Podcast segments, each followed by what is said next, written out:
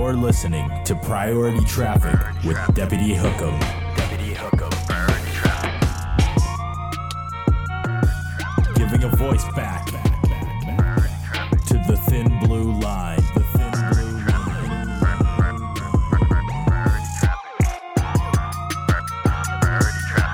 Tram 130. What's going on, everybody? Welcome to episode four of Priority Traffic with me, your host, Deputy Hook'em. I am joined tonight by a very good friend of mine, uh, somebody who you guys who might have paid attention to me a little bit over the years have probably heard from once or twice, I would imagine. And it, it gives me great pleasure to not only have him here with me, but to have him on the podcast. And that is my man, Vinnie Montez. Vinnie, how are you tonight? I'm doing great. What's going on, brother? I'm glad you got me here, man. I'm, excited. So thankful. So thankful. Um, for those of you guys who don't know Vinnie, uh, Vinnie is a, uh stand-up comedian who is also currently an active law enforcement officer. Um, he is part of Humanizing the Badge. Tons of great things. Let me let me give you a quick rundown of Vinnie Montez. I'm going to give an intro for you. Oh okay? man, I'm embarrassed now. Vinnie's uh, got a 20 plus year career in law enforcement in Boulder County, Colorado. Uh, he began comedy in 2007 um, as a means of dealing with trauma and stress. We'll get into that a little bit.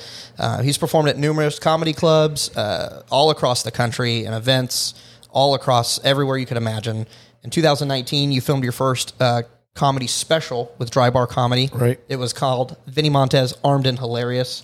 I think I might have given you that name idea. I don't know about that. I don't know about that. I think Justin. No, I think I need the royalties from that one. Oh, really? Okay, Yeah. all right. So I'll expect that check. Uh, in, It's in the mail.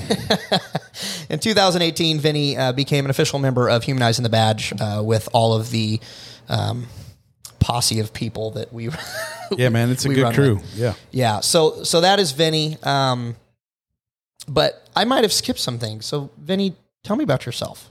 Well, uh, I'm uh, from uh, Boulder, Colorado area. Grew up there. I'm a Colorado native. And uh, I come from a traditional Mexican family, man. The mom is the boss in the family to this day. Seventy five years old. Just actually just turned seventy six. Okay. And she's fire. Um, and you know, I've done everything you could possibly do uh, from our agency in law enforcement. Work started working in the jail.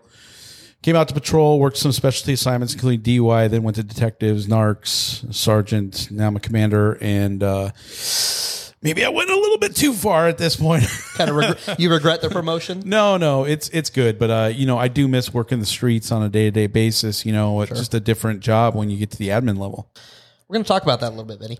Um, so this episode, my plan is is I want to talk first. I want to talk about comedy and why it is that you do comedy, uh, especially as it pertains to a coping mechanism, right? Yeah, Um, and then I want to get into later on a little bit about um, police leadership. okay, Okay? absolutely. And so some stuff like that. So first off, why why comedy? What in 2007 caused you to say I want to go stand on stage and try to make people laugh? Well, you know, I got to go way back, a uh, long way. So, one of the things that inspired me to be a cop goes back a long way to my childhood, and it's tied to California, where you're at. Uh, I used to watch Ponch and John on TV, and I love CHiPs. And my mom would lose her mind because I'd go running around the house every time that theme song came, came on. You know, I was like dun dun dun dun, dun and I was like, I'd lose my mind.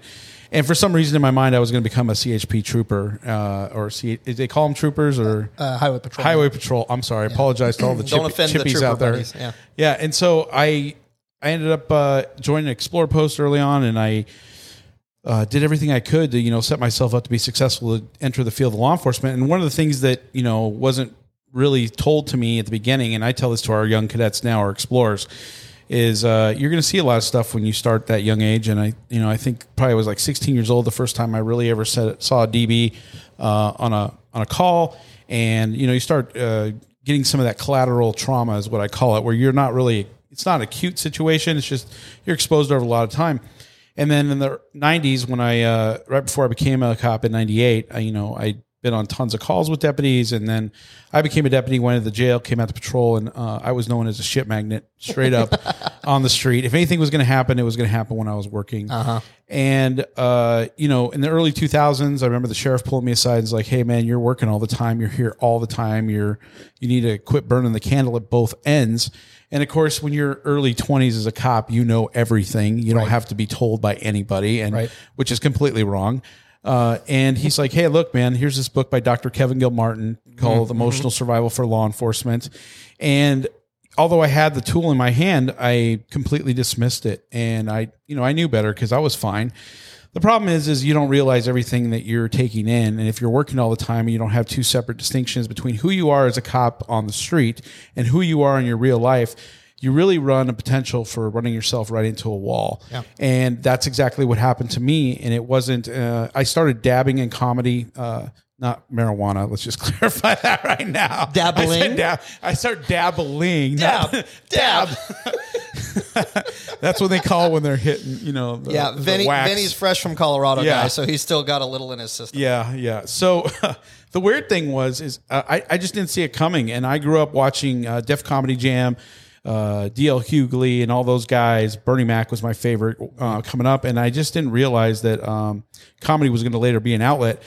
And I think in 2007, I was just kind of checking out the open mic scene. In February of, believe it was February of 2008, I was off duty. I was going to play some poker uh, in Colorado and I came upon an accident, and this kid was not doing well uh, in the car. The accident wasn't very bad at all, but they this lady ran out to the street. She summoned me.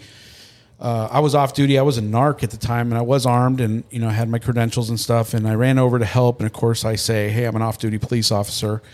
Uh, during the midst of this, I can see this kid's got agonal breathing. He's in the driver's seat, and you know we sent people up and down. We were in this to just give the listeners an idea. We're in a canyon in Boulder County where it's pretty much they call it the Narrows, so it's straight up walls of rock on the sides. Uh, it's one of those February nights where it was crystal clear, very very cold outside. It had snowed, uh, snowed previously, but there was no accumulation on the on the actual streets. Uh, it was just on the sides of the road, and uh, you know you could see your breath. It was one of those crystal clear night. You could see the stars and uh, I'm dealing with this, and we've got you know people going for help, and eventually this kid takes his last breath, and I jump into the front passenger seat, and I'm trying to pull him clear of the car to pull him out so we can spread him out and start working on him, and for whatever reason, I yell over to the, the one of the girls that was on scene. It was a, a guy and a couple girls. And I say, "Can you go pull his legs out of underneath the steering wheel?" Who's this tall, lanky kid and was having trouble clearing him. And uh, as she goes over there, she starts to do everything except for what I ask her to do. So she starts looking underneath the seat, checking his legs, and I'm like, "What are you doing?" And she's like, "You don't understand. I got to find the gun." And um, my heart sank because I was like, I already, I was, I felt very vulnerable. I told everybody I was a cop off duty, and you know my gun wasn't visible or anything. But you have a choice to make right there. What, what is the situation with the gun all of a sudden, right? And so I yelled out very clearly. I said, I don't give a shit about this gun. If you don't help me, he is not going to live. And the other guy who'd helped me in the back seat, he pushed her out of the way, cleared his legs, and I pulled him out. And uh, up, you know, this is kind of a rural area. Like, you know, there's not paramedics immediately there or anything like that. And we get him out, and I start clearing him open and start working on him. And one of the deputies, who's now a sergeant where I work, he showed up, and we pulled out the AED. We start hitting him with that. And uh, I asked my partner, uh, Clay, you know, I was like, do you have a pocket mask? And of course, for some reason, even though I was there first, you know, I ended up on respirations. and he gave me that little pocket mask that you carry on a keychain. Uh-huh. And, you know, I'm working on this kid and blood starts to pour out of his mouth. And we turn him on his side a couple times and clear the airway. But, you know, it's just really unusual to see that amount. And, you know, eventually paramedics got there and took over by this time I'm covered in blood. And uh, one of the guys I grew up with is an explorer, also, he was a sergeant at the time. He pulled me off the guy, took me over to his vehicle, and stuck me in the front seat just to warm up and kind of regain my composure. And there was a hot Starbucks sitting in the center console, so I just helped myself to it. Weird. I know, Strange. strange. and uh, I that was the moment where really everything changed for me. Um, I got this warm wave that came over my body, this warm sensation, and I just started breaking down and crying inside of the car. And I had never lost my composure that way on a scene. I had never felt such emotion burst out of me. And uh, after I, com- you know, gathered myself for a few minutes, I got back out of the car. I walked over to where they were still working on this kid, and one of the young girls who was, uh, you know, originally there, she came over and she kind of put her arms around me and she was crying and she's like, "Is he going to be okay?" And you know, you've been on these scenes, Eric. You know, you you don't want to tell them where this is going, but it was clear to me that this kid was going to go. And I simply told her, look, the best people that could be working on him are working on him right now. Right. And uh, but we, I knew the truth, and for whatever reason, that just really took me to my knees mentally. And it was at that point in time I I realized I need to be doing something better to deal with my mental health and I had just worked too much. I had put myself, you know, with not leaving myself an outlet to really deal with these things. I was copping all the time. And I share this story with you and, you know, with other people watching, not because, you know, I want people to feel bad for me, but because of the mental health aspect of what's really the underlying reason for me going into comedy. Right. And uh, now, you know, I started working at the comedy, and really the stand up was for me as an outlet. I never had an idea that was going to lead to where it's at today. It was simply a mechanism for me to talk about the things that I would see, twist them a little bit, and use as a coping mechanism so that I could protect my mental health. And it has done that for me. And I can tell you right now, I realize how important it is to my own mental health and my stability overall because that was exacerbated with COVID. Like when we shut down, I was co- supposed to come out and do this show for you guys Yep. uh, in March of 2020. And I was booked even probably five or six months before that. And here we are finally 2021 August, right? And I'm finally doing the show. So uh, going back to it, it's just, I, honestly, it's been something that's probably, I could say, saved my life and it allowed me to get to where I'm at today. And luckily now I'm celebrating, you know, 23 years. Uh, and, you know, the end of this year I'll be 24 and I'm just very blessed um, to have found that outlet. And so, my message to people, and I guess this is where it comes down to, is wherever I travel around the country, uh, including a show that I did impromptu in LAPD for LAPD Van Nuys Division this last week. That's a story. Um, yeah, it is a story, and it just allows me to tell the men and women that are serving out there to not be ashamed of your mental health. Uh, if you're struggling, there's nothing to be embarrassed about because if you don't deal with it, it's not going to get better. And if you're struggling and you feel like you're down and out, we lose three times. You know this. We lose three times the amount of cops to their own hand every year than we do in the line of duty. And I don't want to see that happen if I can do anything to prevent it. So if I can reach my message to just one person, I feel like that that's a success. And you know, humanize the badge that we're a part of has call for backup. Um, that's an ancillary option for people, and I just I feel like being able to share this message. I'm very humbled and privileged to be able to have that ability to talk about this. Yeah, and you know, I think um, I, I think that's great. Obviously, what you're why you're here is phenomenal. Um, but I think what you need to realize as the person who's behind your comedy that not only has your comedy done what you wanted it to do for you, but as someone who has sat at your shows, known you personally, watched you perform, and the joy that you give people and cops specifically, your comedy has risen well above you. And I, I don't think as a music artist and you as a comedian, that's not something we could ever anticipate, right? No, no, no. And I, and I, like I said, I never anticipated this going this route. It was just very, um, I was very fortunate to end up hooking up with OD Officer Daniels and, um, you know, led me to friendships with you and the rest of the people part of HTB. And now there's this medium that's in place, um, which is a comedy platform. And for us, you know, I just released a video that I never thought I was going to release. Yeah. Uh, talking about the dark humor of comedy for us as cops behind the scenes. And I was really nervous because this talks about a guy that discharges a firearm and basically blows his head off, and the comedy, the dark humor that goes on behind the scenes. Yes. And I was like, man, I'm going to catch so much heat for this because like nobody ever sees that part of us. We don't do it in the public eye, but we do it to cope. We try not to. We try not to. and um, it really blew up because it not only No pun intended. Right, right. No pun intended.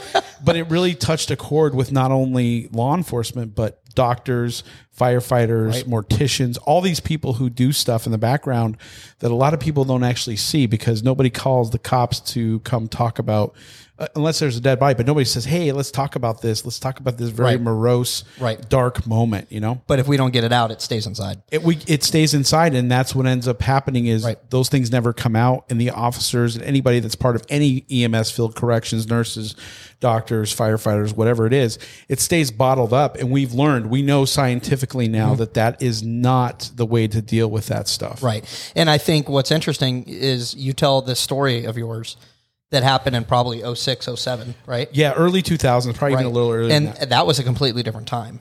right. It was not okay to cry at a scene. It was not okay to ask for help and say, I'm not mentally right. yeah, there was a lot of taboo, which you know there still is. In, you know, depends on where you work. Sure. Um, but the thing I, I think where that comes from is cops. We were talking about this earlier.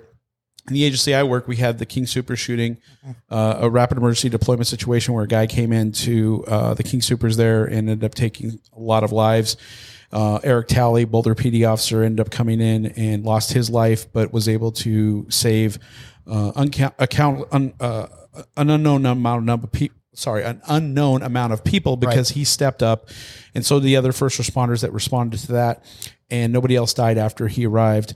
Uh, but that goes back to um, where what I guess what I'm trying to say is now we debrief that.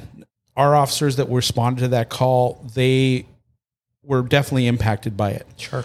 but even the ones and we talked about this earlier at dinner even the ones that were not on scene uh, they felt bad uh, because they couldn't be there. And i think that's uh, intrinsic upon all cops because we all want to be there to back up our partners Yes. and even though you're not on some scene like that that is very traumatic it doesn't mean that you don't have feelings or emotional impact because of it because those are your teammates and you want to be helping them out so now we live in a situation and the reason we debriefed that so um, quickly after that amongst the different shifts was because we want to give people an opportunity to at least be part of that debrief so they can know exactly what happened and that you know that's why we do those things. So it's it's just a very important, especially in leadership. We'll probably get into this in a little bit. Um, the one thing I try to do, and I, I openly put myself out there in my agency talking about my own issues and my instability back then about dealing with those things, because I don't want there to be that remaining taboo. I don't want people to feel ashamed to say, "Look, I am struggling right now," because what ends up happening, in my humble opinion, is people end up using alternative means to deal with that, and that includes uh, overeating, which I got to tell you, sometimes I not sometimes I deal with that on a regular basis, but even more uh, detrimental with you know the use of substances or alcohol, or you know losing a relationship, a, a girlfriend, a boyfriend, or even a marriage over not dealing with the underlying trauma and stress. Right. Yeah. Um, I mean that that stuff can't be talked about, you know, uh, in enough detail for Right. people, especially in today's world. And you hit on that that we lose more cops by their own hand than we do by people on line of duty, and that it's it blows my mind. Um, but I have been in those situations. I have been in, in what you're talking about, where you wanted to be there for your partners, and it affects you, and it takes a few days to wear off, and that's fine. But the problem is, is when over time that builds up, and we don't have a way to have that outlet. Uh, mine obviously is, you know, I obviously I have a very supportive wife at home.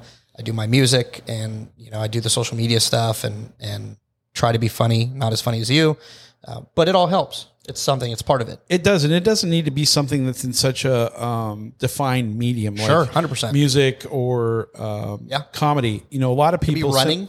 yeah, it, It could, could be, be running. anything. I mean, a lot of the guys that I know um, love to hunt, fish. The big, the big point I would like to make is simply this: whatever it is you enjoy, that's your passion outside of this job. Because no matter how noble of a profession it certainly is, it is still a job Yep.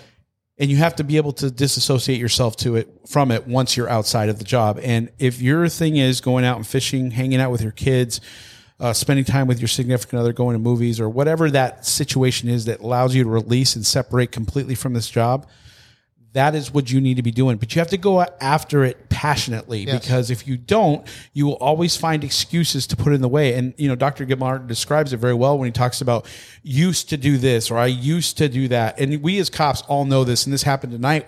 You know, I don't want to make it. I'm on vacation, and I find myself going back to this, but.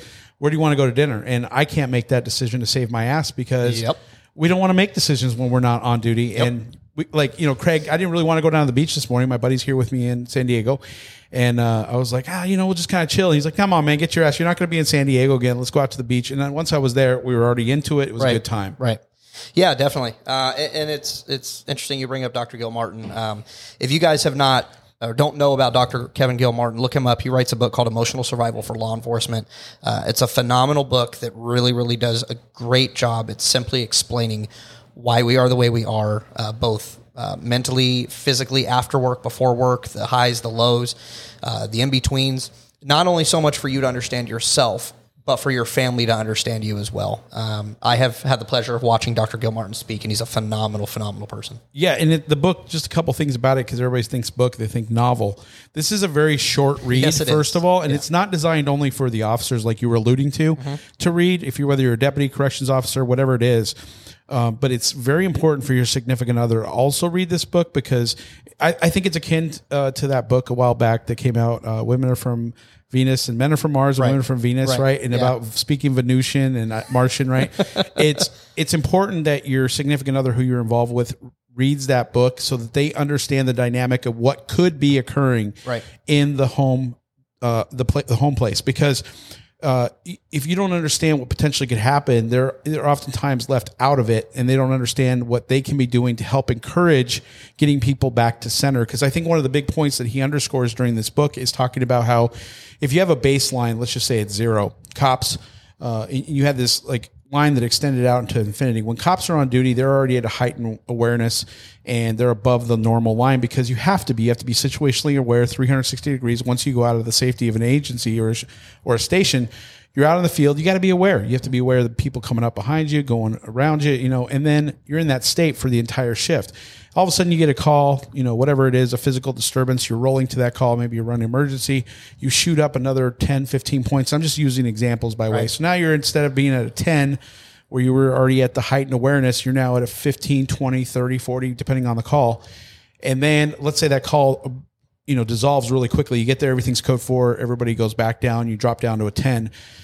The thing about it happens is once people go off duty, and what this is what it's so important about that physical exercise part is when people get back off duty, they drop below that line. They go below zero and they go the opposite because for every action, there's an equal and opposite reaction. He talks about this is none of my work. This is simply his, but I just like to share it because it's so powerful. It's so important once you're in that low to be doing something to get yourself back up to that zero line so that you're centered. And it's uh, oftentimes this can be done by a 15 or 20 minute walk or doing something that makes you happy, uh, re- release some of those endorphins. And uh, it's amazing because, you know, I really didn't believe how important that could be. But I tell you, after you get home, it's hard to, you just want to chill, right? Everybody Yep. says that. I know I do. Yep. So you just got to get your ass out of that chair and go do something. That's what you got to do. Um, definitely great advice. If you guys have not seen that book or watched Dr. Gilmartin speak, I highly encourage you to look into that.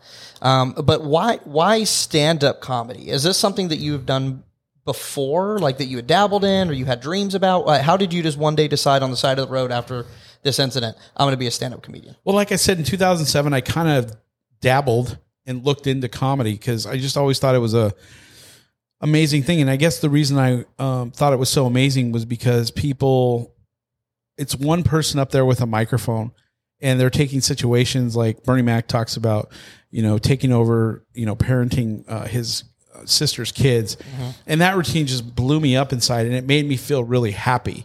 And I love being a performer. I mean, I watched my dad uh, as a young kid. He would always have such great relationships with people, making them laugh.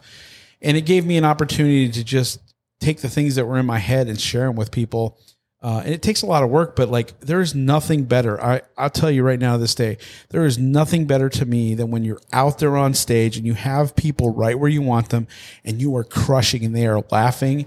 And people come up to you after and say, man, I really needed that. And I guess um, I like being center stage. Let's just be honest. I like Yeah. being center stage. I like being on all the time. I like joking around. Have you been that way since you were a kid? Yeah, I've always been very um, outgoing and just uh, one of those people. I guess I get it from my dad simply, you know. Yeah. That's great. Uh, how do you think in, in the comedy world? Obviously, you've performed with a lot of different people Yeah. who are not cops. Um, how has being a cop set you apart both on stage and off stage in that realm between the performers you perform with as well as the audiences you you uh, perform in front of? Well, like I will tell you, there's people, especially when I first came into comedy. You know, uh, comedians aren't straight, narrow people, right? They will dabble in some other things, you know, some extracurricular things. But I made it very well. Do you mean drugs? Yeah, drugs. Okay. And as a cop, that makes you very nervous because you know that's not things that we affiliate ourselves with in any way, shape, or form. Right. And I think people are really skeptical of me, skeptical of me during the Denver comedy scene when I originally came into it, uh, because I came up in one of the biggest clubs in the country, Comedy Works, owned by Wende Curtis, and um, their new talent program. You know, like I said, I was just doing open mics there for years, and people were kind of skeptical about me. But I think there's been two significant impacts that we could talk about. And the first one is I didn't get involved in everybody else's lives. I was there to do comedy simply, and I didn't put myself in situations where it ended up being detrimental to me. I just did what I needed to do to get that time on stage. Did it, went home. But what I didn't realize was going to happen was the impact I was going to have on the other comedians, and not just from learning how to do comedy and showing that craft off, but giving them a different impression of what law enforcement is because all they knew was Vinnie Montez. He's a cop and he's a comedian. But when they got time to spend time with me backstage, get to know me, and I've got tons and tons of friends around the country that are comedians now. I can tell you from the conversations that I've had with them where either they would just be like, Hey man, I didn't realize you were going to be like this way. I kind of had a different notion. Or they would call me and be like, Hey, let me run this situation by you. Because, Of course. Right. I got a legal question. I got a legal question. I got pulled over. yeah. But you know what? The one thing I did is I never brushed those people aside. I would do the same thing. Look, I'm not here to give you legal advice, and uh, but they would ask me. But the more pointed questions came from people that I really got close to, like Troy Walker. He's out here in California now. Um, he is an amazing comedian, but he would run situations by me that happened to him. Um, he is a black comedian, and he is, you know, obviously come up with a different perspective of law enforcement than I have. Sure.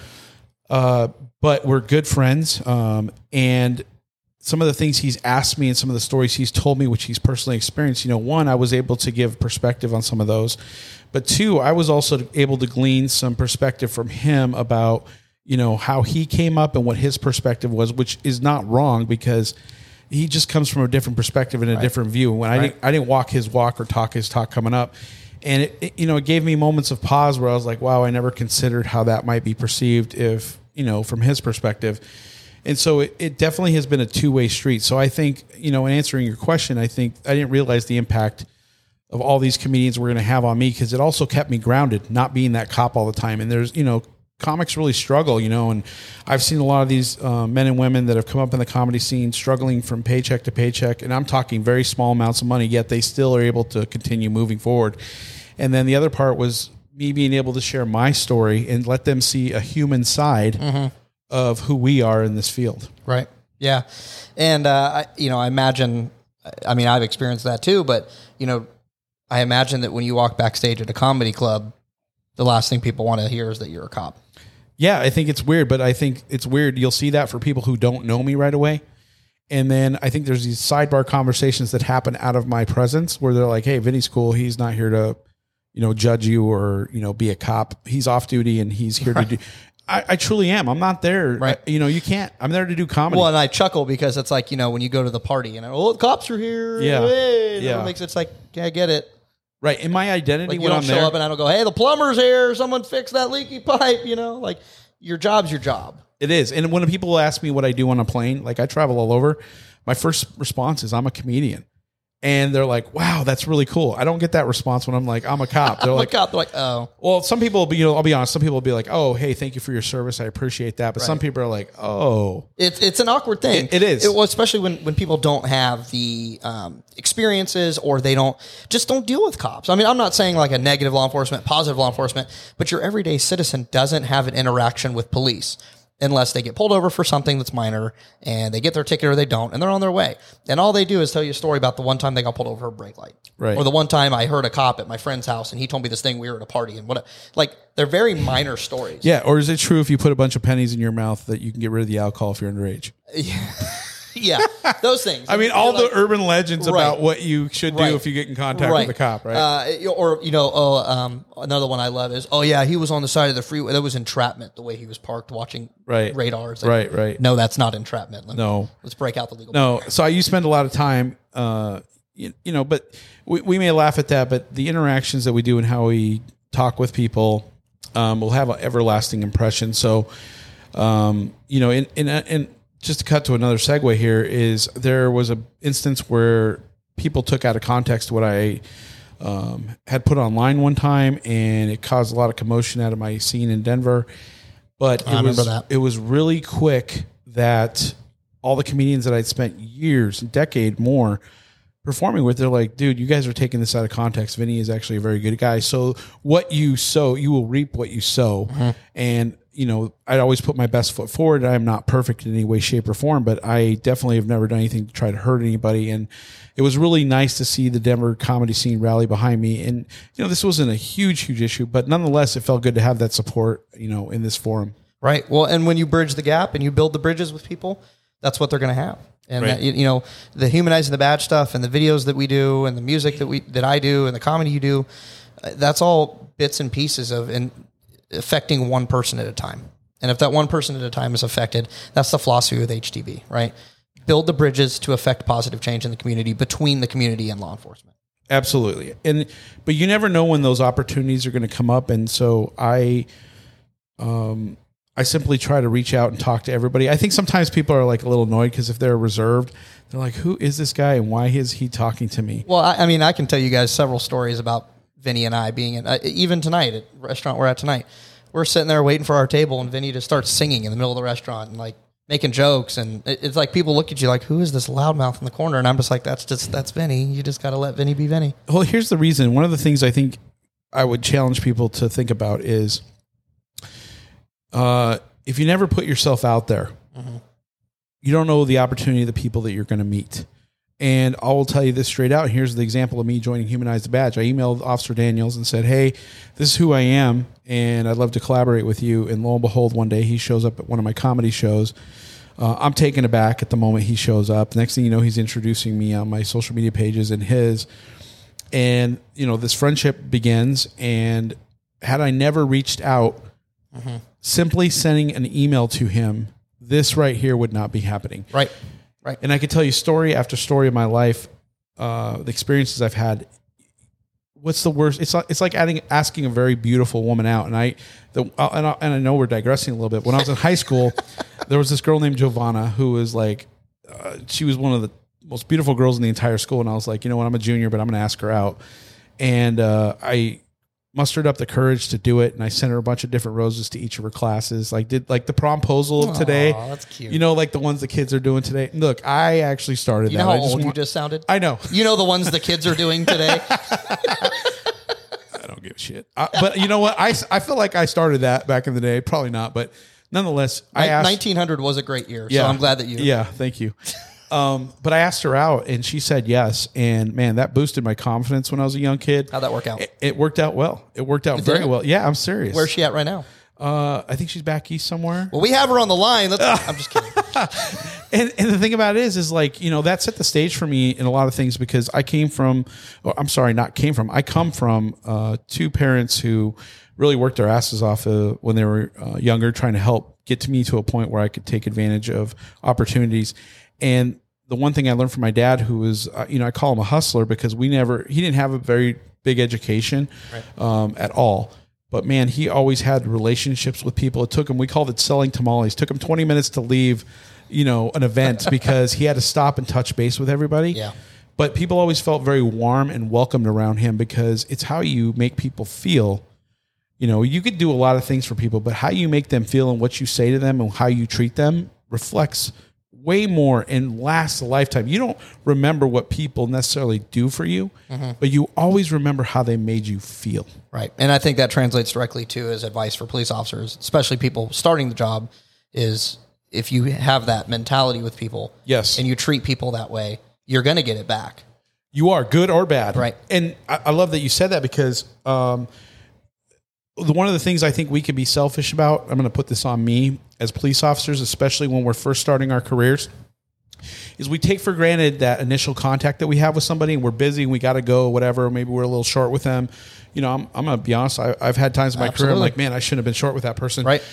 Well, just remember, and this is what we have to all keep in our minds, and I, this includes me. You know, I'm not leaving myself out of this, but how that contact goes and how we treat people is going to set the tone for the next contact for our partners. True.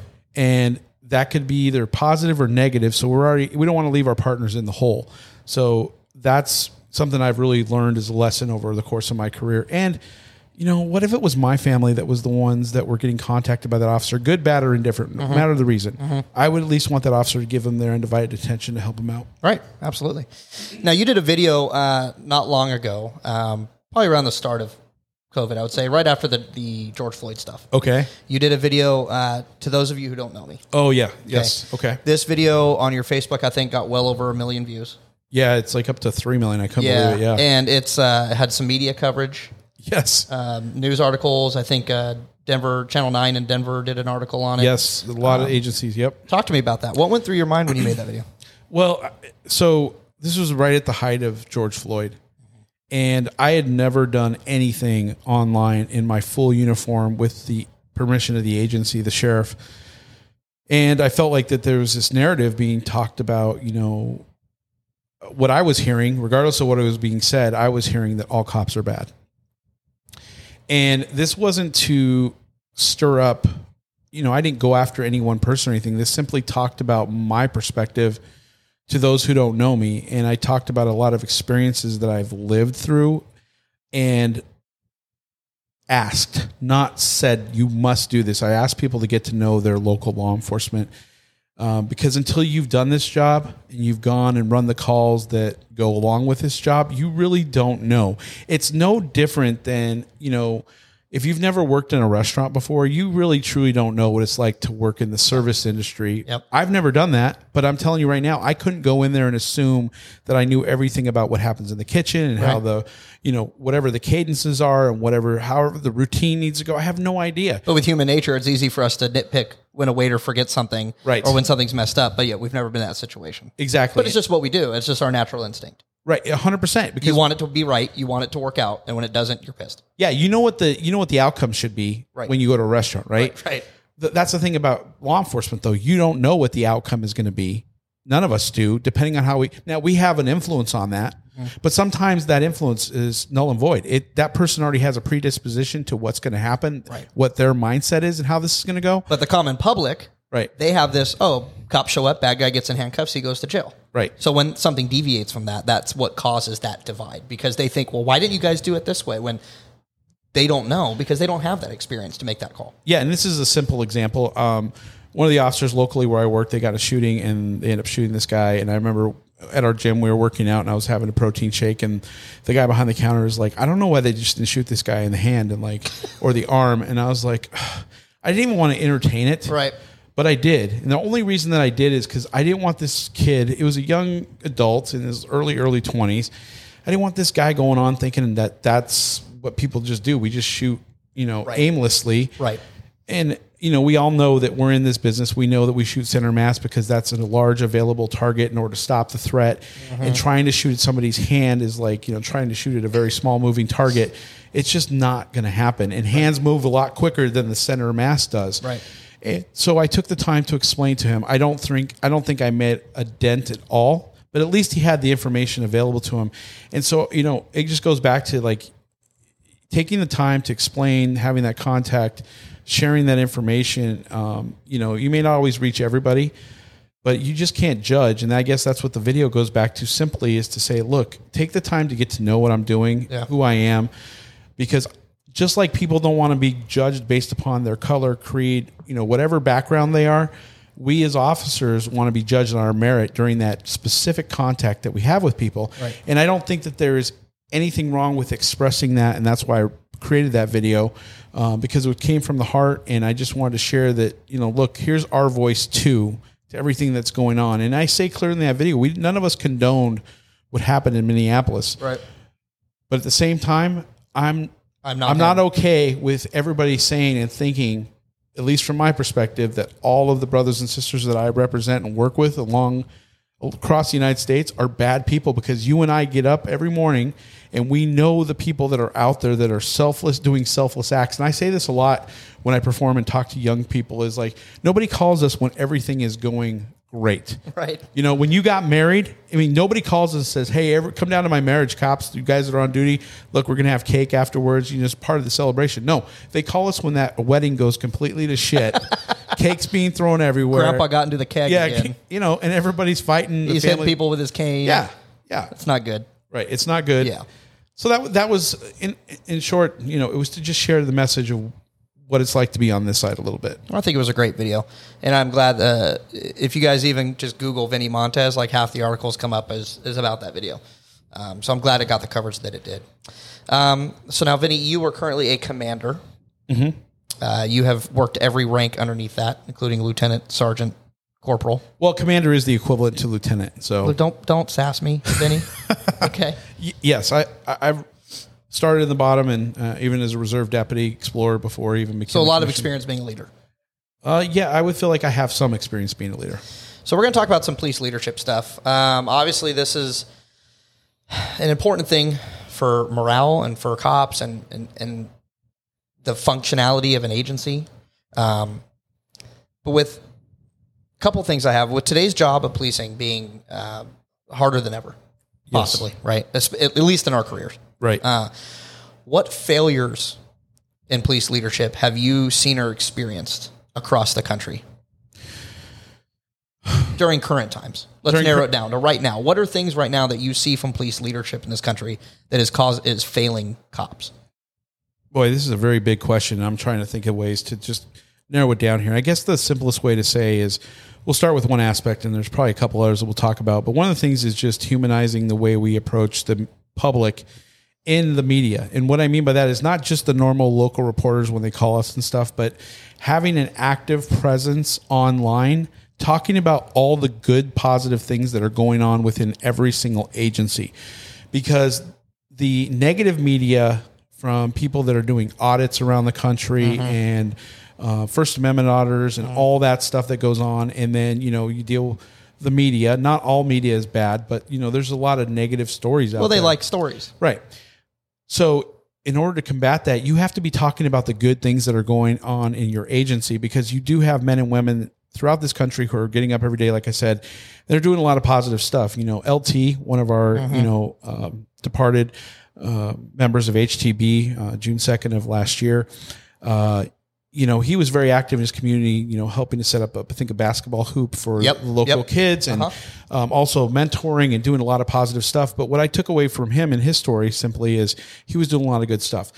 But there was some of that video that was captured doing those things. Those moments that you're having with the public that are uh, good, and you know, of course, the bad's going to get brought out no matter what. But those moments that you're having with those kids and stuff like that, especially the youth, because you have to have that impression with them early you got to be talking about that. If you got officers that are doing a kick-ass job in schools as SROs, or you got officers that are out there working their ass off, taking DUIs to jail, keeping the, seat, the streets safe, or you got impact officers, whatever kind of agency, you got correctional officers that are dealing with mental health people inside. No matter what it is that's going on positive in that department, you need to be sharing that story because otherwise nobody's going to know it's happening because we don't call the public into our eyes. You, nobody's ever going to be on that scene of that disturbance where we did a really good job. We did an excellent DV investigation and those officers did a really good job of getting that report done. They got victim services involved. They got counseling involved through the victim advocates we have to be talking about those good things those officers are doing. And it does two things. One, it shares the story about what's going on, but two, it recognizes those men and women that that job is being, it has a sense of worth. Right. And I think that's a bigger thing too. You know, in our agency, even you know, there's a lot going on. I mean, nobody's ever going to go to a police agency and be like, "Hey, I'm, there's nothing going on. We're just kind of hanging back." Right? there's always calls for service to deal with. There's always reports that are holding. There's always things that have to be done, and you never have enough money. You if you if you got into law enforcement for making money, this is the wrong job. Right? That's true. the public sector or the private sector is much better for that. But mm-hmm. I don't think I would want to spend my life doing that. But nonetheless, agencies don't have a ton of money. So you need to figure out ways you can make positive inca- impacts. And social media, being on Facebook, Twitter, Instagram, Snap, Twitter, Googlegram, whatever it is you're choosing Snap, to do, Twitter, Google, Graham. right? whatever it is you're choosing to do, you need to be on that media site. And you need to be pushing that story out. And of course, you're going to get some haters on there, which everybody yeah. does. Oh, yeah. But it just gives an opportunity. The other thing I think we can do is uh, servant leadership. And, you know, I am not a perfect leader. I'm going to tell you right now, I have huge faults. Um, you know, sometimes uh, things I do are just a detriment. And what I mean by that is sometimes I get behind in some of the admin work because I want to spend time on the street with the people uh, the officers that are working, the deputies. And but I think it's important for them to see the leadership, even if it's a commander out on the street taking calls and shucking calls with them sometimes. Because we're all in this together, and I will show up on a call, and I haven't done something in a while, like a procedure for like a DUI. Like I did roadsides a couple weeks ago, and the deputy was like, "Well, you know, that was pretty good. I'll give you that one, but you know, A little rusty. that's okay though. But Yeah. it, it goes back to that team mentality, right? If you're going to ask somebody to do something, one of the first things leadership is you better be willing to do it yourself. And if I'm going to be one of those people that's sitting in a position that has ability to have impact on the deputies' lives within the organization, then I should be able to spend some time doing exactly what they're doing, so I don't lose touch with what's truly happening on the street. Um, but it can't go so far as that you know I'm not getting being effective where I need to be on in the admin part of it. Yeah, and I, you know, I think uh, obviously people who are in leadership positions and departments, specifically when it comes to chiefs, um, not so much sheriffs because they're elected, but with chiefs, you know, people are put in that position by politicians and mayor and stuff because they think that that person will be good with the public. Right. But I think it's important for police leaders, and here I am speaking as a, a low level, uh, you know, deputy sheriff here. Um, I think people in police leadership positions need to realize that not only are you there as a police leader to lead the department in the eye of the public, you are also there to lead the department in the eye of the officers. And I think that when when police leadership forgets that not only do you have to constantly please the public, because we know in today's world you have to constantly take care of the public. Right. If you only care about the public, your officers are going to feel like they're not cared about. Right. And I think one way to be good about that is when critical incidents happen. So, you know, not being quick to judge, you know, not only the media is going to do that when they get whatever information you're going to give to them, but taking the time to analyze what happened and not rendering judgment, especially not in the media. And I, I feel like the agency I work for does a good job of not doing that. Um, and I feel like one of the big things that we're the, the sheriff that I work for, he is super big on being transparent, which I think you absolutely have to be in this age. Um, and one of the things I think that's, you know, I don't know, some officers are still against this, but I am firmly not, especially having worked up through the ranks and now being a commander, is the body worn camera issue. Like, I think a lot of cops were like, oh my gosh, you know, people are going to be trying to get us in trouble. Well, I'll tell you flat out, in the time that I've been a commander, I have seen the body worn camera save more officers Yeah, than anything else. So I think it's just, you know, there's going to be change, uh, you know, in everything that we do. And I think that taking the time to understand what the deputies need in, in an agency or an officers need in an agency, talking to them, getting that buy-in and not just dropping things on people. You know, communication, I don't care what agency you work for. Mm-hmm. If that communication is not crystal clear from the top all the way to the bottom, and I'm not saying our agency's immune to it because we are not. No, no, no agencies perfect. Um, but uh, definitely, some of those are some of the fundamental building blocks to having a successful organization. The other part, and I alluded to this a little bit ago, was recognizing those deputies who are out there doing the job day in and day out because this is not easy, and it's harder than when I was a deputy because of all the scrutiny that's going on right now. Right. Yeah. Uh, and, and you know that obviously starts even from being an FTO. Oh, 100 percent. As soon as you know when you're when you're a line officer or deputy and you're just going to calls and doing your thing, you know you just do your job. But as soon as you become an FTO and you got that person that you're watching and supervising, those decisions and the things that you do are going to start um, brushing off on that person, and that goes. It becomes a wider net the further up you go. Yes, and you know, you bring up FTOs. I don't think sometimes uh, people realize how big of an impact that FTO will have because th- that person. It's like a, and, and I'm not calling the, the example. I'm not calling the people kids in here. I'm just using this as an analogy. But Because you're old. when you have when you have young deputies or officers in an FTO program, how the FTOs act, the decorum they show, the things they talk about, that all rubs off because those young officers are sponges, just like young kids are. So you have an opportunity to do detriment detrimental things to them mentally if you um, aren't careful. And it's you know sometimes people will be upset. You know the salty dogs, the FTOs sometimes they've been around the block. They know what they're doing. That's why they're in that position. But we have to be remember, uh, mindful to not share, you know, necessarily opinions of you know how we perceive people or situations, you know, that are internal about the business or the laundry of the agency to have a negative impression on them. Let them form their own opinions based on what's going on because. You know, we can create roadblocks for them where they're they don't need to have them. So, I guess the point of me bringing this up is you're and I'm glad you used the word is supervision. An FTO is not an FTO. They are a first line supervisor. They're, That's the first area to really gain some first line level supervision because you're responsible for that person who's in training to make sure they get the best possible training. And really, you're shaping and molding them no different than a parent would do to try to learn the basics about doing this job. Yeah, definitely. Uh, sometimes it's harder than you want it to be, but harder, yeah. that's that's the job, that's the role that you take, uh, and you got to understand that.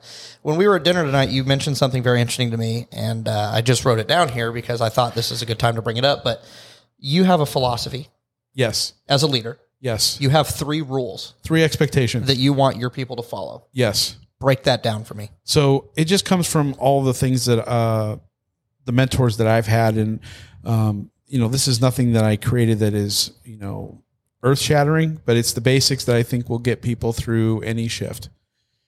And uh, the first rule is be nice. And I go back to the. I always describe it by saying, you know, remember that old show Roadhouse? There, I guess I'm dating myself again.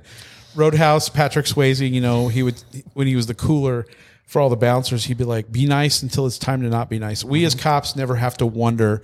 You should never have to wonder when it's time to not be nice. And what I mean by that is that you're gonna not gonna be mean to people, Right. But you're gonna have to take care of business sometimes and use force it's not going to be it, it should be no question when that time is up until that point you better be willing to take a tongue lashing from people because whether you like it i like it or anything like that we are paid for people to talk shit to us they're going to call us names they're going to say stuff but it is not personal Right. be nice until it's clearly time for you to switch flip the switch to take it the other way. The other rule number two is take care of the men and women to your left and to your right. And simply what that means is not only take care of the mental health and look out for your brothers and sisters that are working and potentially, you know, experiencing some trauma, whether acute or across a long career, but also take care of them when they're on the street with you. What I mean by that is there's, we've all worked a district or a beat and you're getting your ass handed to you. Well, none of us like that. We need our partners to help us out so we can get through the shift. And you should be doing the same on other nights when they're getting their ass handed to them. Right. So the whole expectation is is like, look, take care of each other. We only got each other. You're not going to call the average citizen to come back you up because they don't have the skills or the experience to do it. It's just the men and women that you're working on shift with or the sister agencies next to you. And the last rule is simply don't get yourself so far in that I can't get you out. And simply what that means is if you don't know what you're doing, stop. If discretionary time allows itself, stop and ask somebody, whether it's a partner that's the exact same level as you, an FTO, a sergeant, a lieutenant, commander, captain. Take the time to ask the questions because if you don't, and you're investigating that crime where you you know you could have taken a moment to have done it correctly at the beginning it's sometimes hard to go back. And you know that especially being a detective mm-hmm. you know take the extra moment if you have discretionary time to ask a question and and don't feel embarrassed like oh my god they're going to think less of me. You know what? Don't worry about opinions because you all know how that works out too. Just be humble enough to say, you know what, I don't know what I'm doing. And I'll tell you that right now. I walk into rooms when people use words that I don't know, and I'm like, I don't know what that means. Can you tell me what that means? I do because I want people to know I don't think I'm up here. Like I'm just a regular guy. Right. You know, I know some words and I speak Spanish, and you look at me like I don't know what I'm talking about, right? Because you speak a little bit, but Poquito. when you don't know something, people often associate that with embarrassment Right.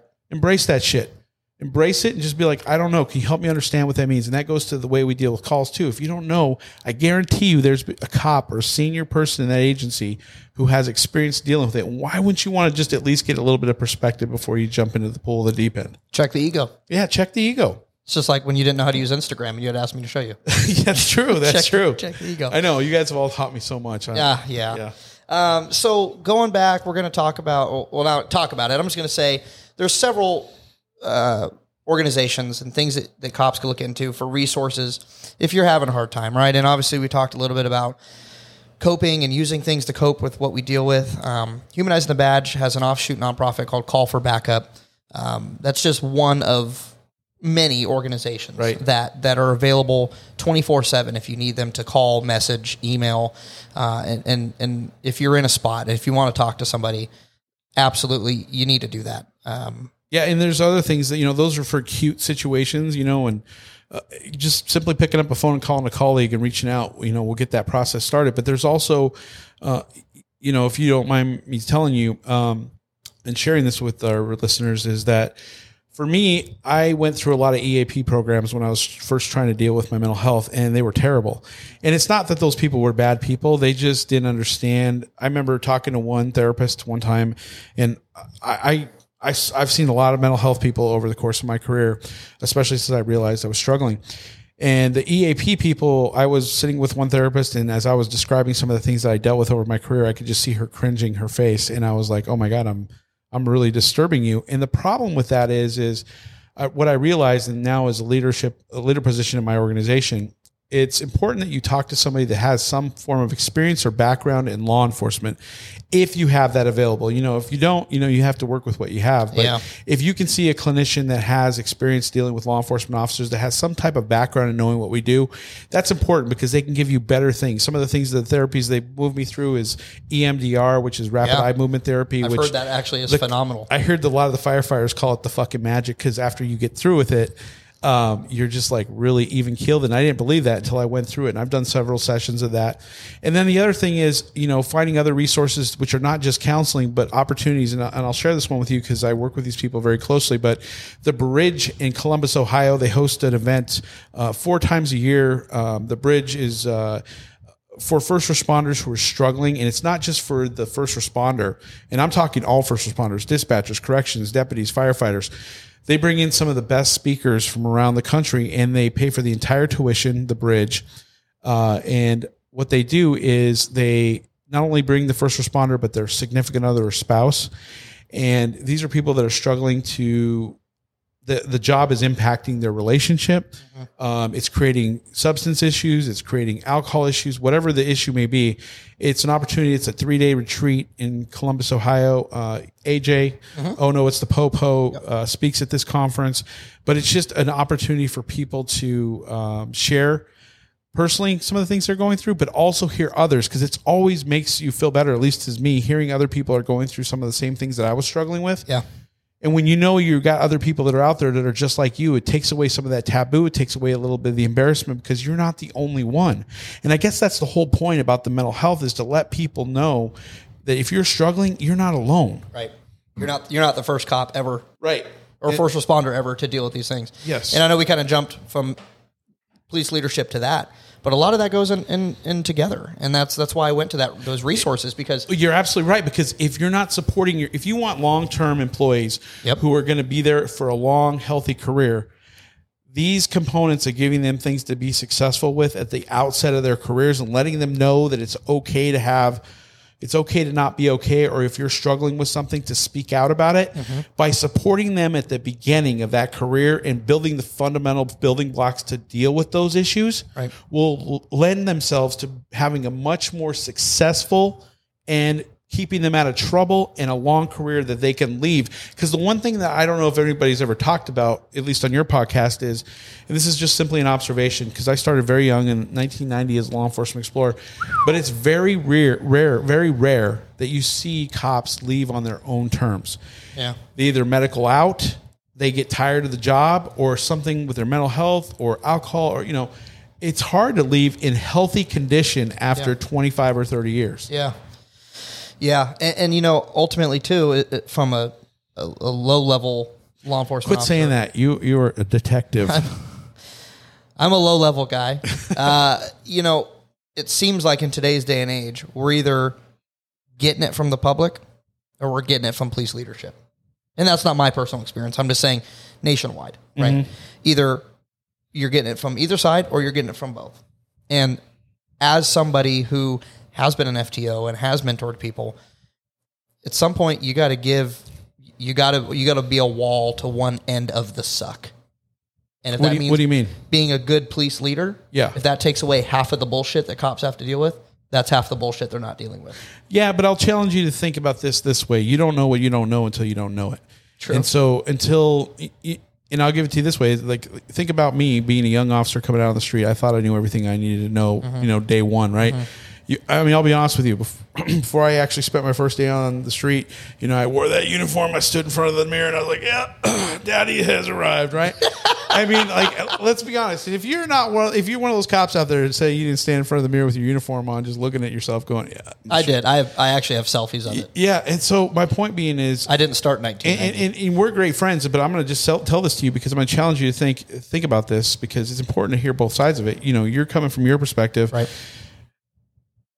The perspective that I have and the worries that I have are different than yours as a detective because there's a lot of my plate on my level. Now, I'm not excusing any of the poor leadership things that go on, but you don't know what you don't know until you're in that seat and until people sit in my seat as commander and try to understand the dynamic of what I'm dealing with at my level. Um, you know, because the thing that I will tell you right now that the number one thing I think I deal with is every single decision that I make at my level has an unintended consequences and and an unintended impact sometimes on various parts of the organization. So I'll give you an example. You know, when every time I have a recruit come out to the street, you know, I'm impacting people's schedules you know, people be able to take time off that are FTOs. I'm impacting people who maybe they were not going to have a recruit in their car for two months, more than two months straight. Now we're short FTOs because somebody uh-huh. went out on light duty and, hey, I need you for a third month. And they're like, "Ugh." Right. but they, but I'm making those decisions. Or even if I, hey, I bring a new car into the fleet, of course, everybody wants to drive the new car. And people are like, how come I didn't get a new car? And all these things that go on and, and within an organization, or we, I failed to communicate, hey, this is a decision that we made and this is the route we're going, but all of a sudden it's impacting people down the line and I didn't communicate it well. So I'm not taking away the, anything you have to say, but until you sit in the seat, like no different until people on the street sit in our seats as cops, mm-hmm. they don't know what they're talking about. Right. Well, and I mean, I think I think maybe I should maybe I should clarify what I meant. Right. Okay, go ahead. Being a police I'm leader. Thanks. Be- being a police leader, and when I say being a good police leader, Right. I don't mean you don't make those hard decisions Right. because you have to as a police leader. Okay. You have to say, "Hey, bro, sorry, you're going to have to take a trainee for another month." Right. That's not what I mean. Okay. what I ahead. mean is supporting your people. Yes. knowing that their job is hard because you've been there. And ultimately, this is what it comes down to. As a police leader, don't forget where you came from, and that will help stop the suck that the cops have to deal with on that admin level. Yes. The hard part about it is, and, and I'm not making an excuse, I'm just saying the jobs are different. And those decisions that get made up the stream a little bit, you're faced with hard decisions, you know. And it's akin, I, I'm trying to find an analogy. But you here. can you can make those decisions Yes. and, and still be personable with your people. 100%. You can make those decisions and say, "Hey, bro, I know this is not what you wanted. This is what we had to do because X, Y, and Z." But I'm going to try to make it as good. For you Okay, as I understand what you you're see saying. where I'm yes, going with that. yes, yes, So- So, so the way you got to do that is it goes back to what I said earlier is you have to be a clear communicator, which man, sometimes I think I'm communicating and I've learned email, by the way, which you know is not a way to communicate. I try to line everything up in person. I tie in with my sergeants on a regular because I want them to hear it from me All right. and I want to give them a chance to tell me. And, and I probably overdo it sometimes, but even when I'm on my days off, I'll call into the sergeants that are working and I'll be like, Hey, how's it going? What's going on? I, I, I shit you not. I check in with them all the time. They don't need me all the time. I can tell you that. And I try to stay out of their way. I don't want to be that micromanager telling them what to do, but I want them to know that I'm there for them in the event they need something that they don't feel like they can't reach out to me. Just like I expect RI people to be able to uh-huh. reach out to those people around them. I want the sergeants to feel like I'm reachable and available. All right. And knowing that you have somebody there for you, it goes back even to the mental health. When you know you have somebody there for you, you have your wife, you know, you got somebody you can lean on. When you don't feel like you're alone and you're on a team, like we have with HTB, mm-hmm. you know, we're not in this alone. Mm-hmm. So I think leadership has a lot to deal with not only just doing the best you can and trying to be a good communicator and effective leader, mm-hmm. but making sure that your people don't feel like they're out on their own and alone. Right. I think we're more together on our yes, we beliefs are. there. Yes, I think we're just coming at it from two different. And ultimately, ultimately, if you take that approach yes, and you treat people that way, when it comes time to give that training officer a, a trainee for the third month in a row, they're going to say, "Wow, that sucks, Commander Montez, but I got you." Yeah, and I, make it work. I that's happening right now. I have, I have uh, bled the turnip. My mom always says you can't bleed a turnip, but I have bled the turnip. Our FTO cadre right now, they have worked their asses off. Simply put, they have really worked their asses off. We, you know, we got down just like probably many other agencies around the country being short, and we decided to go on a super hire kick. But the only way to get more people out there is to put more people in training, and you got to be willing to have trainers that stick in the extra mile Yeah. to get it done. And I have, tell you, I am blessed for the people that we have in our organization that have really taken it on the chin and just like stood there taking those punches, trying to get us through this hard time. And for those of you that end up listening to this, thank you very much sincerely for making us successful. And that is what makes a good police leader, because you remember when you were in that seat. I definitely do. and that's that's I think a frustration that cops have is that they think that the people at the top are disengaged from what it was like, and they begin making rules and orders and things, which I get right that sometimes things got to go the way they do. Um, but I also think there's a big difference in running an agency and feeding into the political side of being a police leader Right. and throwing your people under the bus at times. And we've obviously seen that. That's not. I'm not going to say that's like the overwhelming majority of agencies do that because I don't think they do. But in today's day and age, we are seeing police leadership really fail their officers in cities across this country. Yeah, I, I've seen some of that as well. I, I feel like I'm blessed that I don't work in an agency where I feel like uh, that happens. Um, I, of course, not everybody always thinks everything is that's made. A, dec- is not everybody in the agency that a decision is made. Man, I can't talk for a second.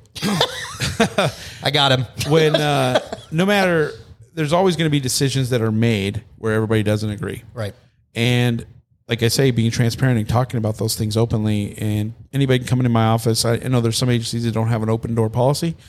I don't care if you're a deputy one in recruit status or you're the sheriff. My door is always open. You know, I may not be able to talk about certain things depending on what's going on, but if you want to just come in and talk to me and chat it up, or if it's something that's within my purview, I will be definitely happy to explain the reasons for what I'm doing. And I'm never going to tell you, you know, if, if it's something I can talk about, I will tell you exactly. And the other thing, I mean, I don't know. Sometimes this has bit me in the ass, and sometimes it's, I think, more been beneficial than not. Is I try to be as straight shooter as I can. Like people know where I stand. I don't like people to feel like, uh, where's he at on this or how is he? And if you do something wrong or you you make a mistake, well, good, because that's how you're going to learn. You know, we can't take back the wrong shootings, but we can certainly take back everything else. And that's a sergeant that um, I grew up with. He would always tell me, Vinnie, Vinnie. Short of shooting somebody, we can pretty much fix everything else. and uh, I'm serious. But that old, It's true. That It's old true. school straight up mentality, like Yeah. I, I, anytime I call somebody in my office, when I call them on the phone, I always lead with, "Hey, you're not in trouble, but can you come to my office?" Because course. because I hated getting called into Yeah. the commander or the sergeant's office, Right. and not knowing if I was getting an ass chewing or what. I tried to lead with that, and I also, you know, I just tell people straight up, you know, hey, this isn't cutting the mustard for where we need to be at. So this is what we need to do. Like, would you rather be was it killed by a million cuts or just one shot? You know, people want to know the truth. And I was a terrible supervisor when I first got promoted as a sergeant because I didn't have a lot of the mentorship that I should have. And plainly speaking, like I would watch people do stuff wrong, and then I would just kind of okay, note that, note that, note that, and then I would bring them in, and I'd be like, hey, just let's go over a few things here. You did this, and then this, and this. Mm-hmm. Mm-hmm. And they would look at me, and the first thing they would say, all of them, they'd be like, "Why didn't you tell me when it happened?" And that's what I do now. Like I tell people flat out, and it, it might be even something minor, but like, "Hey, can I just point this out real quick?" And I said, "You know, this is not a big deal, but this is not the, and it's not personal. It's always like, look, this is not how we're supposed to do it. This is the policy for the agency, but I, I don't want to see you doing that anymore. Can you, we can do better next time?" And I don't make it accusatory or I ask a question. Do you know what the policy is on this? because I observed this and this, but I tell them straight out, look, I observed this. This is what the issue is. Let's and let's move on. And guess what? Don't bring that fucking thing back up again. When you correct somebody, Yeah. or you have a corrective action that's just a quick conversation, that shit's dead in the water. Mm-hmm. You know what I mean? Don't Don't live hold in, it over Don't head. live in the past, Right. Because I've had jackets follow me mm-hmm. during my career, and Yeah. nobody appreciates that shit. Well, no, yeah, I've heard stories about like when it comes to like promoting people and all the command sits and roundtables promotions, and somebody will bring up something that happened when that person was a trainee like 15 years ago. Yeah. and it's like really, people can't grow and Right. change, which they do. But I do want to know one question: Go for it. After you chew someone's ass, I don't really Hold on, Like, do you think? Are you talking like yelling? I don't do that. uh, well, you know, I don't. You kind of seem like you're, you could be a little intimidating. I'm kidding. You're Oh. fine. After you talk with somebody, Yeah. you tell them they screwed something up. Yeah. Do you give them a little stand-up joke, or what do you? How, do, how does that end? No, do no, you- no, no. Like I, I I'm you really leave them on a good note, Vinnie? Do you tell them the bear story? Do you tell them the loofah story? no. I mean, I always ask for follow up. Like if they have any questions or anything like that, I try to let. First of all, if there's a if it's a first line thing, it's not going to get dealt with at my level. Sergeants are there to be sergeants. That's the first line job. They should be dealing with the, the deputies f- first line if there's any issue. Sometimes it's a minor thing, like you know, I'm out on a call. Um, God, I'm trying to think of an example here. Well, I'll just be flat out. I didn't like the way a deputy talked to a citizen one day, and you know we don't need to make this a federal case. So I just said, "Hey, I waited till we were done with the call, and I told the sergeant, "Hey, do you mind if I talk to him?" I was there, I witnessed it, and I think it would be kind of I'd be a jackass if I said, "Hey, Sarge, can you go deal with this?" when- Yeah, and that's pretty common. right. That's my. That, if Yeah. if I was on the call with him and I was the supervisor there, I want to deal with it. Right. So I just pull him aside. I'm like, "Hey, this is not good. I don't like it when we're talking to people like that's not who we are. That's not how we do it. And this is the expectation, you know. And that's it, flat out. Cool. Do you understand what I'm saying? Like, yeah, okay. And they gave me a little bit of explanation why, and I heard him out. But I was like, all right, I understand where you're coming from. However, this is the expectation here at the sheriff's office, and this is how we do business. And then I never brought it up again because it was dealt with. Now, if it became a repeated pattern, you know, and I know how that's going to go. But you know what? People need little corrective action sometimes. And I know corrective action might be a formal process for you, but I just mean a quick little chat in the field and be done with it. But that's not my role. Like I said, the sergeants they've got their teams, and I don't. I don't like people going around my people, mm-hmm. or I'm sorry, going around me to talk to my sergeants that I'm responsible for. So I expect the same thing. So I don't ever, you know, take away that courtesy from the sergeants that are responsible for them. If it gets to my level, usually it's a a supervisory review or an IA, you know, at that level. And I, Right. you know, I, I got to tell you, But if you're there and you're able to do what you can do, yes, you're going to do it. And listen to this. I want to tell everybody listening to this. There is nothing more that I hate. I'm telling you right now, there is nothing more in my career or in my job as a commander that I hate than having to investigate our people. That fucking drives me crazy. I I root for our people like you would not believe I bet. because I there's nothing like listen, man. I got into be a cop because I used to watch CHiPs. I love being out on the street, and I get no love in doing that. It drives me crazy. And you know, sometimes we get these complaints, and they're bullshit complaints, and sometimes we get ones that are they're legitimate. Right. Man, I tell you, that's the worst part of my job. I I don't like doing it, but I'll do it. It's my job. I just man, I'm always rooting for our people to shine, not to. Right. And I can tell you, that's the way it is in our organization. We wish the best for our people. Well, that's awesome, man. Well, Vinnie, I really appreciate you joining me. Um, I wish I could say the same. and there's a send off with a joke. Oh, thank you. Yes, we uh, we have um, a little product I want to I want to shout out here. So uh, there's a company that hit me up on Instagram. Uh, they're called DRT Soap. DRT. Yeah, you know, Dead right there? Dead right there. Right. So uh, it's a law enforcement soap company. Yeah, that sounds like a very smelly soap. Yeah. well, we're gonna find out, Vinnie, because you're gonna be my. What what, smell are the, what does it come in the essence of decomp? Well, we're gonna find out because you're gonna be my uh, my scent tester okay, yeah, because because I can't smell. Oh, yeah, all right, all right. It's a it's a it's a COVID problem. This one's smell. gonna this one's gonna be maggot with an essence of an aroma of coagulation. an aroma of coagulated blood. so uh, uh, DRT soap. They went ahead and sent me a box here, a little care package. Um, DRT, I don't know you people, but I already love you. I'm gonna be putting it on. I got a knife in my hand here. It's just to open the box, not for anything else. Vinnie, calm down. Uh, I'm, I'm going to be putting this on Instagram too. Some of their products and pictures and stuff, shout them out. But I wanted to hear on the podcast. I wanted to give them a little bit of love. Okay. For sending me some some soaps, and I wanted you to be my my scent guy. I'll be happy to be your second. you do that? Yeah, I've All been right. smelling your ass the whole time we've been here. Well, I can't smell, so I, I apologize. I didn't. I haven't showered in a couple. Yeah, your wife was telling me earlier you've had a lot of odoriferous emanation No, problems I don't. lately. I don't know what she's talking about. I don't do that. It's already open. Just peel the. Oh. God, Look at you're that. definitely a detective. Well, if, There's a process if here. it's, There's if the it's not done for me the first time, I I don't know how to handle it. You know. All right, we're opening the box. Here we go. Got a lot of ambient noise going on here. Okay, so we got three things in here. All right. We got two bars of soap.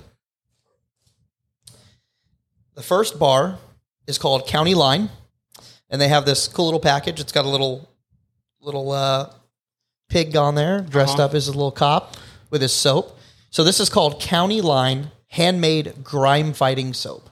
Handmade grime fighting soap. What do you think of the County Line? Oh, this is actually very nice. What does it smell like? What aroma are you getting? Uh, pine Oh, and uh, I don't know. It just has a very clean and fresh smell. does it? Yeah, it's very uh, it, it's it's aromatic, but not overwhelming. Because I you know I don't like stuff Mm-hmm. that just like totally takes over. You know those guys that get the Axe body spray and they're Yeah, like yeah. they walk into a room on the other side and you can smell them. That right was away. that was high school for me because everybody Oh. had Axe had just come out and everybody used it. yeah. This is uh this smells delectable. I mean I mean I don't know if you should use the word delectable. I mean I'm not going to eat it or Well, anything. I mean, I'm sure maybe it you smells could. great. Craig, what do you think of this, man? Give it a smell. We got our we got our, our guest guest. What do we think? He's smelling. Oh God, you have COVID? You can't. he doesn't look like he can smell it. Come on up here, Craig. Come on. It doesn't smell like Axe. well, that's probably a good thing. Yeah, it's a. I'm serious. This is. Uh, I would definitely use this. Okay. So the next one is called uh, Day Shift. Day shift. Give Day Shift a We smell. got a little smell of coffee and donuts, boys. Probably. We'll see. Oh wow. Okay, this is a very uh, day shifty. it, it feels. It smells like you.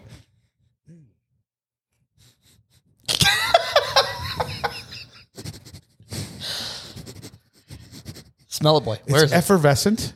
It's what? Effervescent. Effervescent. Yeah, it's very. Cl- it's a, it's a very light, uh, fragrant. That is very like you walk into a fresh um, room that's very clean and sanitary, and it's got a light, fresh. Almost, I want. I don't want to say springish type of smell, but it's very, very. Uh, and I don't like to use the word "very" because that's just sometimes very, very overused. You've but- used it about 48 times. but it's it's very man it's it's beautiful smelling You like it? it's, yeah i would use this also um, i would slowly uh, apply this to my skin moving in a back and forth motion I until my body was I think Vinnie likes DRT soap. glistening yeah i, I think this is great Okay. i'm gonna put these right up front so people can see the So phone the last product uh, that they sent me is uh, it's the opposite of what i was thinking initially it's called Tacticool, and we're going to open this up here. tactical Tacticool. Vinnie, how many times have you worn a vest in the summer? oh i wear a vest all the time i wear an external vest carrier Okay. How does your vest carrier smell? Oh, like a rancid DRT. it does. It's it, it smells terrible. Like especially on a hot day if you don't wash it out at the end of the week. Right. That last day of our four day work, my four day work week, it's pretty bad.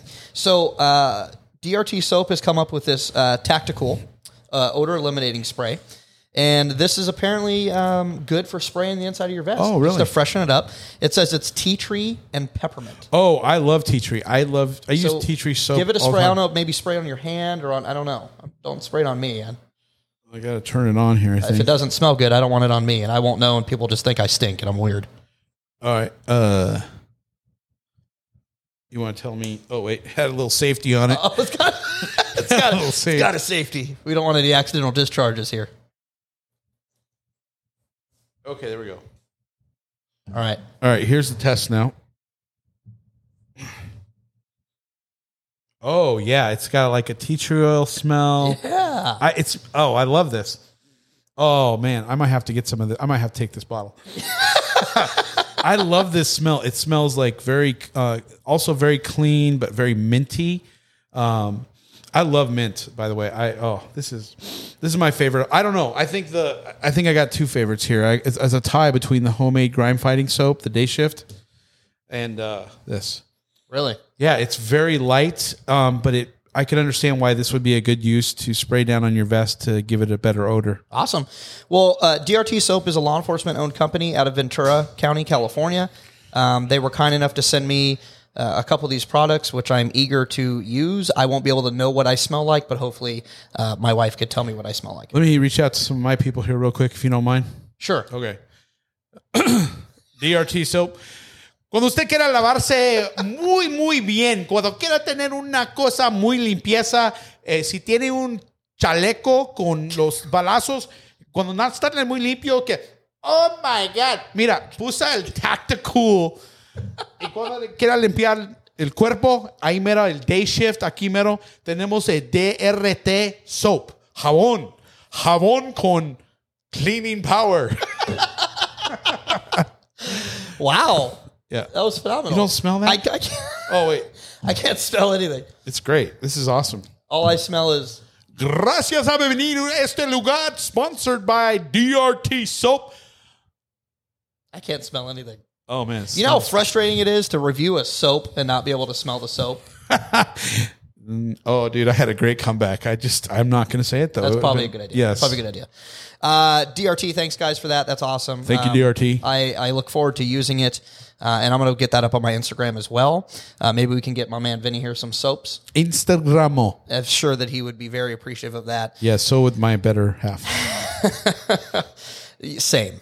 Very same. Um, anything else? Any last words? No, man, I just want to thank you very much for having me on the podcast today. I appreciate the people that are listening.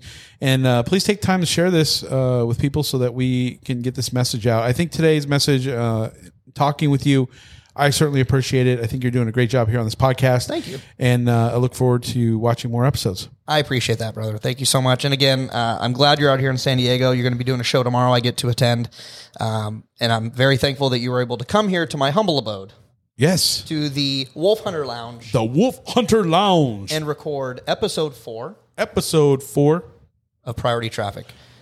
Priority Traffic. I'm Deputy Hook'em. Thanks for joining us, guys. Priority Traffic. Clear channel. Priority Traffic. You're listening to Priority Traffic Priority with traffic. Deputy Hook'em. Deputy Hook'em. Priority Traffic. Giving a voice back, back, back, back to the thin blue line.